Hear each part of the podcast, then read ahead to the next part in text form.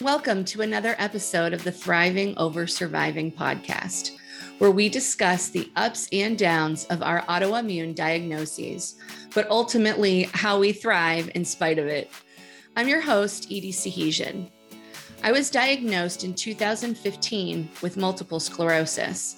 I've learned a lot about MS in myself over the past few years, but the most important thing I realize is that I am going to live my best life. MS and other autoimmune diseases tend to be a bit of a bummer if we let them. So why not battle back by finding our joy? What comes to mind when I say the word ballerina? Well, it certainly doesn't resonate with MS for me. That's why I needed to interview my next guest. Alex Garcia is a ballerina and she has MS and I don't understand it. And so, one of the things that I needed to do was get in touch with this person and talk to them. Everyone, let's chat it up with Alex. Hi, Alex. How are you today? Hi, Edie. Good morning. I am awesome and just very grateful that I'm here to actually speak and spread the word and awareness about hmm. MS. I'm so glad that we were able to connect. Alex, let's start off with your diagnosis story. What was going on in your body at that time? Where did it all start? I fell. It was July 2018 supposed to be my 10 year high school reunion, which I failed to make because I fell out of bed and I was bumping into walls and the whole nine. My dog, I have a pit bull named Leo, he was there, but I happened to fall and I was there all by myself in the summer. I wasn't working because it was my first year as a teacher and I was really scared. So I had to crawl to get my cell phone and I called my mom and dad because they're the only ones that have the key to my apartment and they couldn't understand me on the phone. Like in my head, I knew what I was saying, but it was coming out gibberish. They came, they rushed me over. So we went to several hospitals in New Jersey, and no one knew what I had.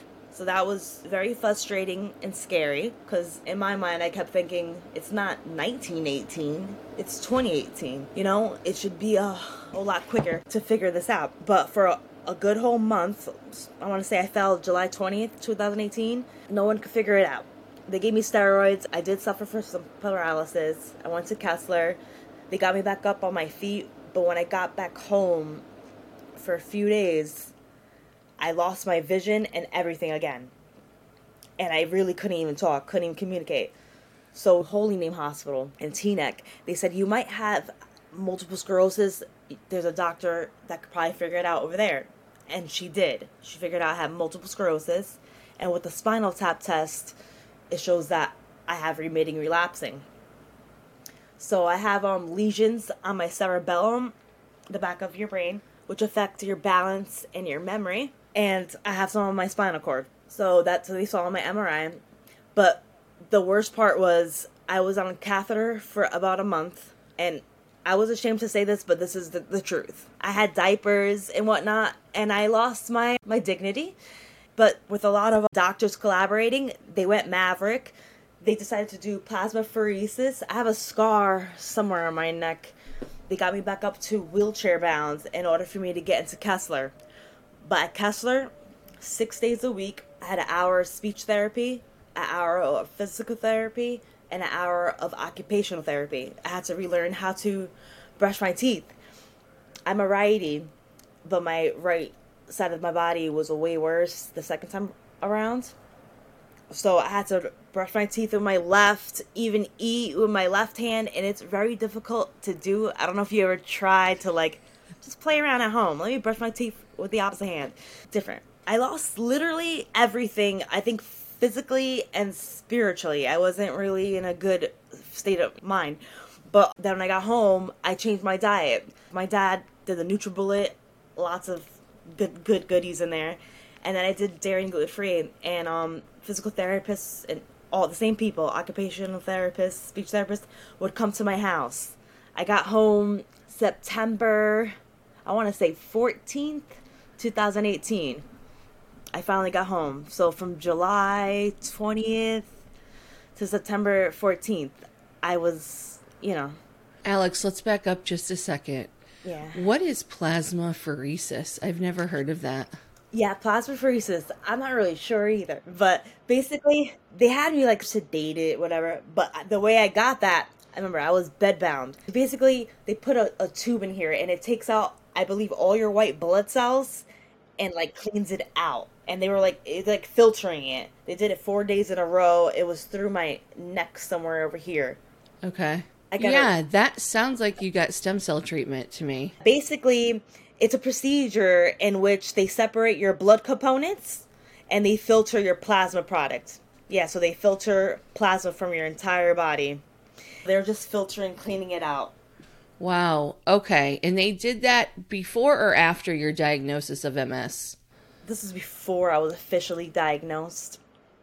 Because they did yeah, so my parents they they planned everything. They they did everything for me. Even for work.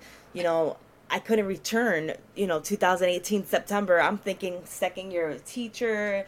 I'm going back. And I was even going for my master's in Jersey City because I'm thinking in my head, eventually I'd be the principal. Eventually I'd be a superintendent. When I did get out of the wheelchair, I returned back to work December 2018. Okay. But the next day, I couldn't go to work. It was like every other day. And then I got worse and I kept reading about MS. You can't be stressed out. And I was getting stressed out it was frustrating how I kept forgetting so many things. It makes sense. I have lesions on my cerebellum, but that I don't want to believe that, you know? So I finally came to terms and last year, June of 2020, I wrote my letter of resignation for Passaic Board of Education and from Keller Williams Realty. And uh, it was tough. On a positive note, I kept saying, who retires at 29? This is awesome, Alexandria. But another part of me felt like a burden. You know, I'm in a position where maybe 20 years from now, I'm supposed to be taking care of my parents, not the other way around. I finally, I felt good. I sold like my first house. I lived in the apartment. I had my own apartment. I bought my own car. I would love to drive in. I no longer do those things, but I always try to keep positive. And as a little kid, what would young Alexandria do? Young Alex would have been like, oh, the chauffeur's taking me, taking me to my appointment. I have friends in high places, Dr. Marianne Cone. Like, so I make them my friends. You know, I don't want to see as a burden, even when I'm in the waiting room.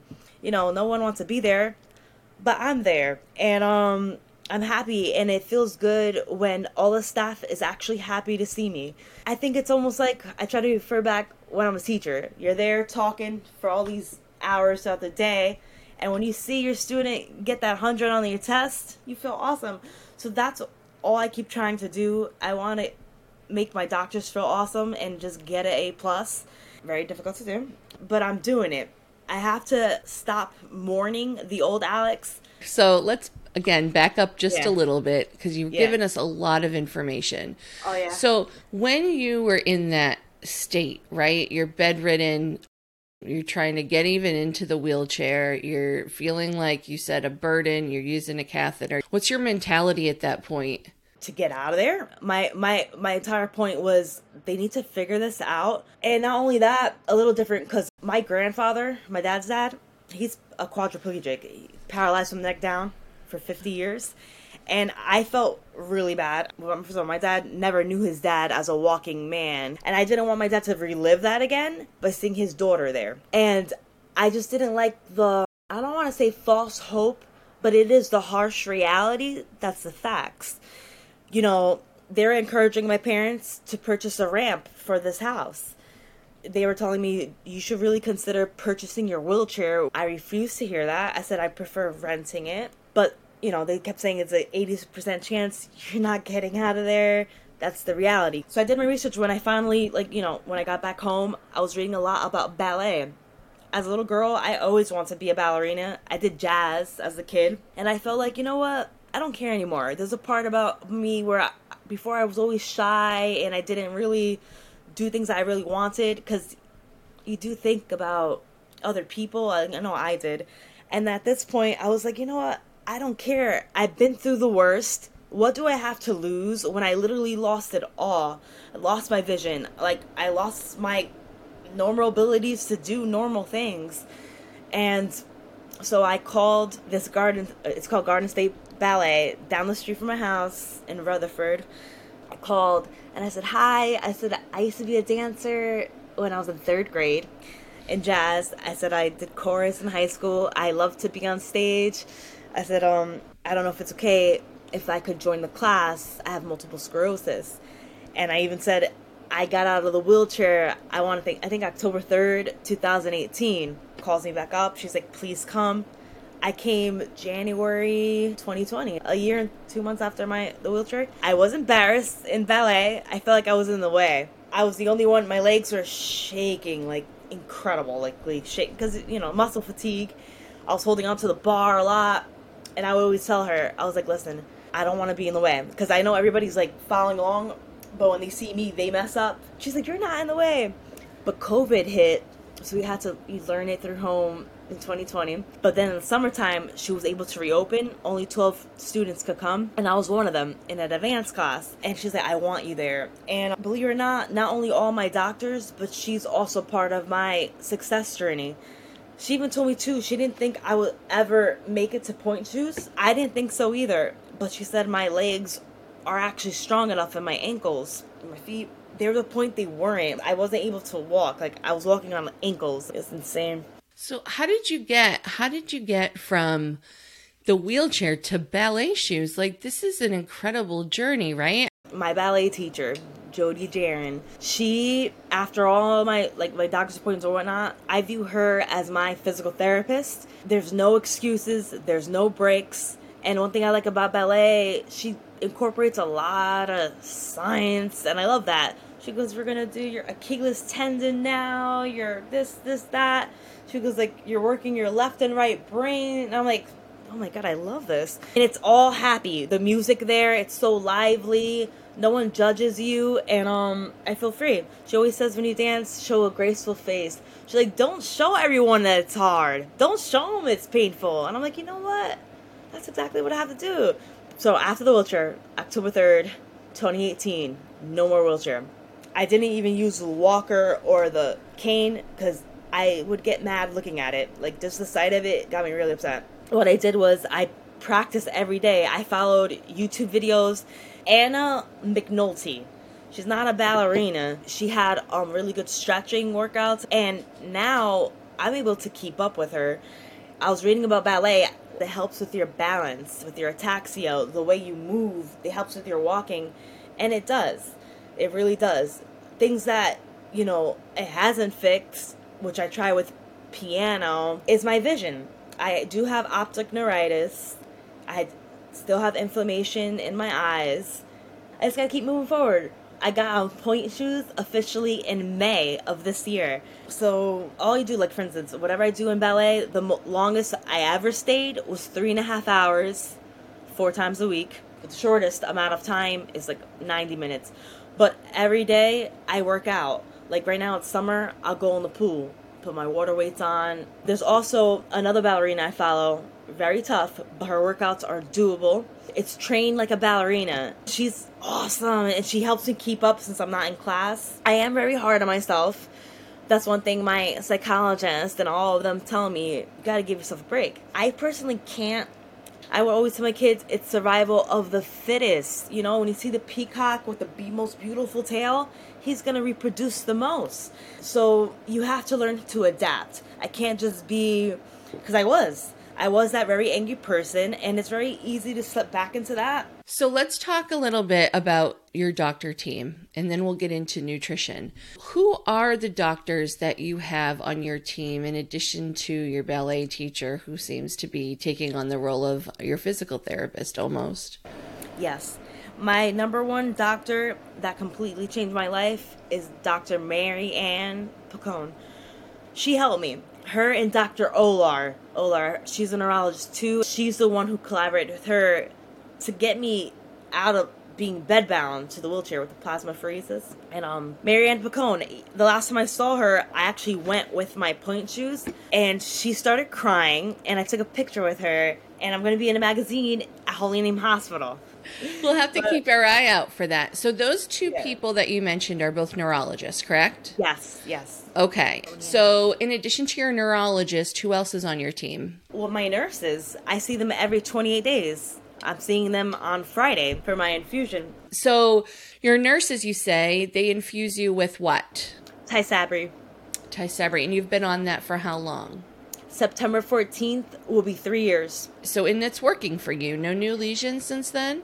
No, my lesions have been at bay, same size. Okay, wonderful. That's great. So you see your neurologist, you have your nurses, and you get your Tysabri infusion. Do you change any other aspect of your life in addition to the medication? My mom always tells me, be brutally honest, just tell the truth. It was Dr. Mary Ann Picone that also referred me to get medicinal cannabis. And that's one of my medications. I'm embarrassed to speak about it because I feel like, as a retired teacher and realtor, it's like you just shouldn't, it looks down upon. But that's what helps me. It alleviates a lot of my pain, it takes away the Tin Man feeling, the stiffness feeling, and it gets me back to the younger Alexandria. That's why I do ballet. This helps me with working out and whatever I do. I don't know if it's a mental thing, but physically, I don't feel any pain. Yeah, it just helps you get through your day. Listen, you do not need to feel shame or apologize for anything that is helping you, right? And we have the ability to get that because it helps you. If, if it wasn't that way, then we wouldn't have the ability and access to it. So, thank you for sharing that with us. I'm sure a lot of the listeners can relate to what you're saying. So, you're doing the Tysabri, you're using the medical cannabis, I take oxybutynin for my bladder because that's still an issue. And my psychologist and psychiatrist, I think the Prozac is a, also like a a big helper for me. Okay, so you see a psychologist and a psychiatrist. Yes. So what does each doctor um, help you with? my psychiatrist. He just helps me like getting how I feel and whatnot and, and trying to find the right medication for me. And he's actually very happy. He thinks I made a great improvement. He said when I first came in, he's like, You were very angry. But and my psychologist, he helps me mentally because I'm still like always venting like what frustrated me this week. So tell us more about your diet and how you use that as medication also. Yeah, I was reading about in- intermittent fasting and it makes sense if you go back to like i always go back to like science maybe because that's my background but think of, of our ancestors or when we came as cavemen we didn't always eat in abundance you know we ate to live not live to eat i had to learn how to i was a big foodie person anything you name it i ate it and i loved it i keep thinking your body craves sugar but what I do now, like officially for the past year, I finally got it down packed. I don't eat anything until 11 a.m. But I do drink. I drink my water and my coffee, you know, just liquids. And I take my vitamins all on an empty stomach. I eat my hearty breakfast, like uh, literally like a pound of fruit. Like I'm the fruit monster in my house. And I don't know if you saw my pictures on Instagram. I always put it on my story, but a lot of fruit. And it's all organic. The Dairy Queen by my house they have one option now for dairy free. It's vanilla. It's a good treat, right? I mean, It's a good treat. that. Yeah. Yeah, there's even a bakery by my house. It's so delicious. They actually have gluten and dairy free, vegan. I'm like, I could indulge. This is awesome. I, I just try to focus on the positive. Oh, and by the way, you see how I'm speaking to you and it's like 9 a.m. or whatnot? Mm-hmm. Fast forward 12 hours at 9 o'clock at night, the Alex that's talking to you, I wouldn't sound the same. My voice actually gets tired and I can't even speak. And then um, I have to make sure I'm in bed because then I won't be able to go up the stairs. It's that insane. So rest is a really big thing for you too, I would guess. Huge. Yeah, you've made so many changes in your life due to the MS, but you just keep such a positive attitude and really you're seeking out so many avenues to support you and help you. And that's why I believe, Alex, that you are such a thriver because you could have easily said, No, I'm defeated. I'm in this chair and this is it for me. But you didn't want that for yourself. And I mean, you weren't just a biology teacher, you're a real you were realtor also, like very driven. And you told me I think that you wanted to be famous someday. Yeah. I always did, you know, and um everything I did, I worked with awesome people.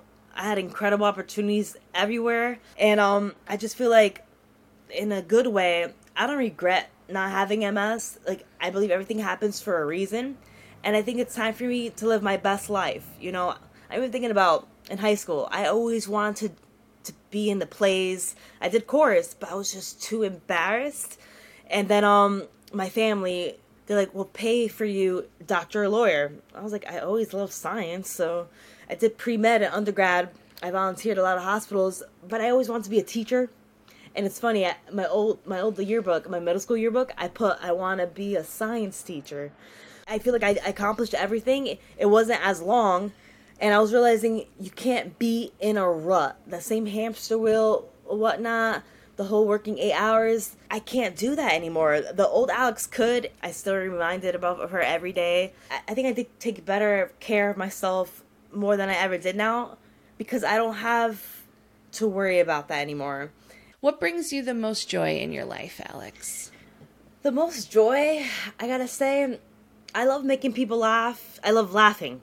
Just saying, my dad always says, a challenging and active life is a happy and prosperous life. Oh, say it again. A challenging and active life is a happy and prosperous life your dad is very wise. Because you know if we don't challenge and stretch ourselves we're not going to grow and learn. I'm going to have to write that down and, and, use it. That's really great. So we know what brings you joy in your life and the laughter. So what is it that is next for you? What's what's coming up next? Coming up next i honestly don't know. My sister she just wrote her first book on my grandfather. So she's like part two is you so I know that's coming up. Abigail Simon, beautiful, awesome ballerina. I'm actually going to attend her classes next week. So I will be dancing in Manhattan.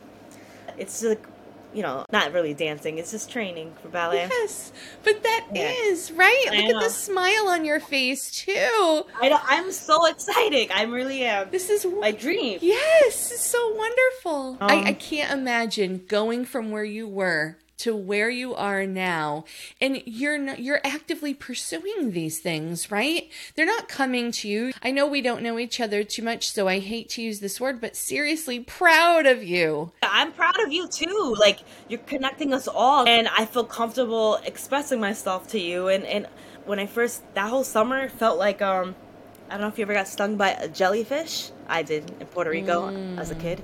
But it felt like I got stung by a jellyfish. Like inside, I had crazy nerve pain everywhere. The physical changes that you've made in your body have probably attributed the DMT, the definitely the dancing, the balance and movement that you do every day definitely attributed.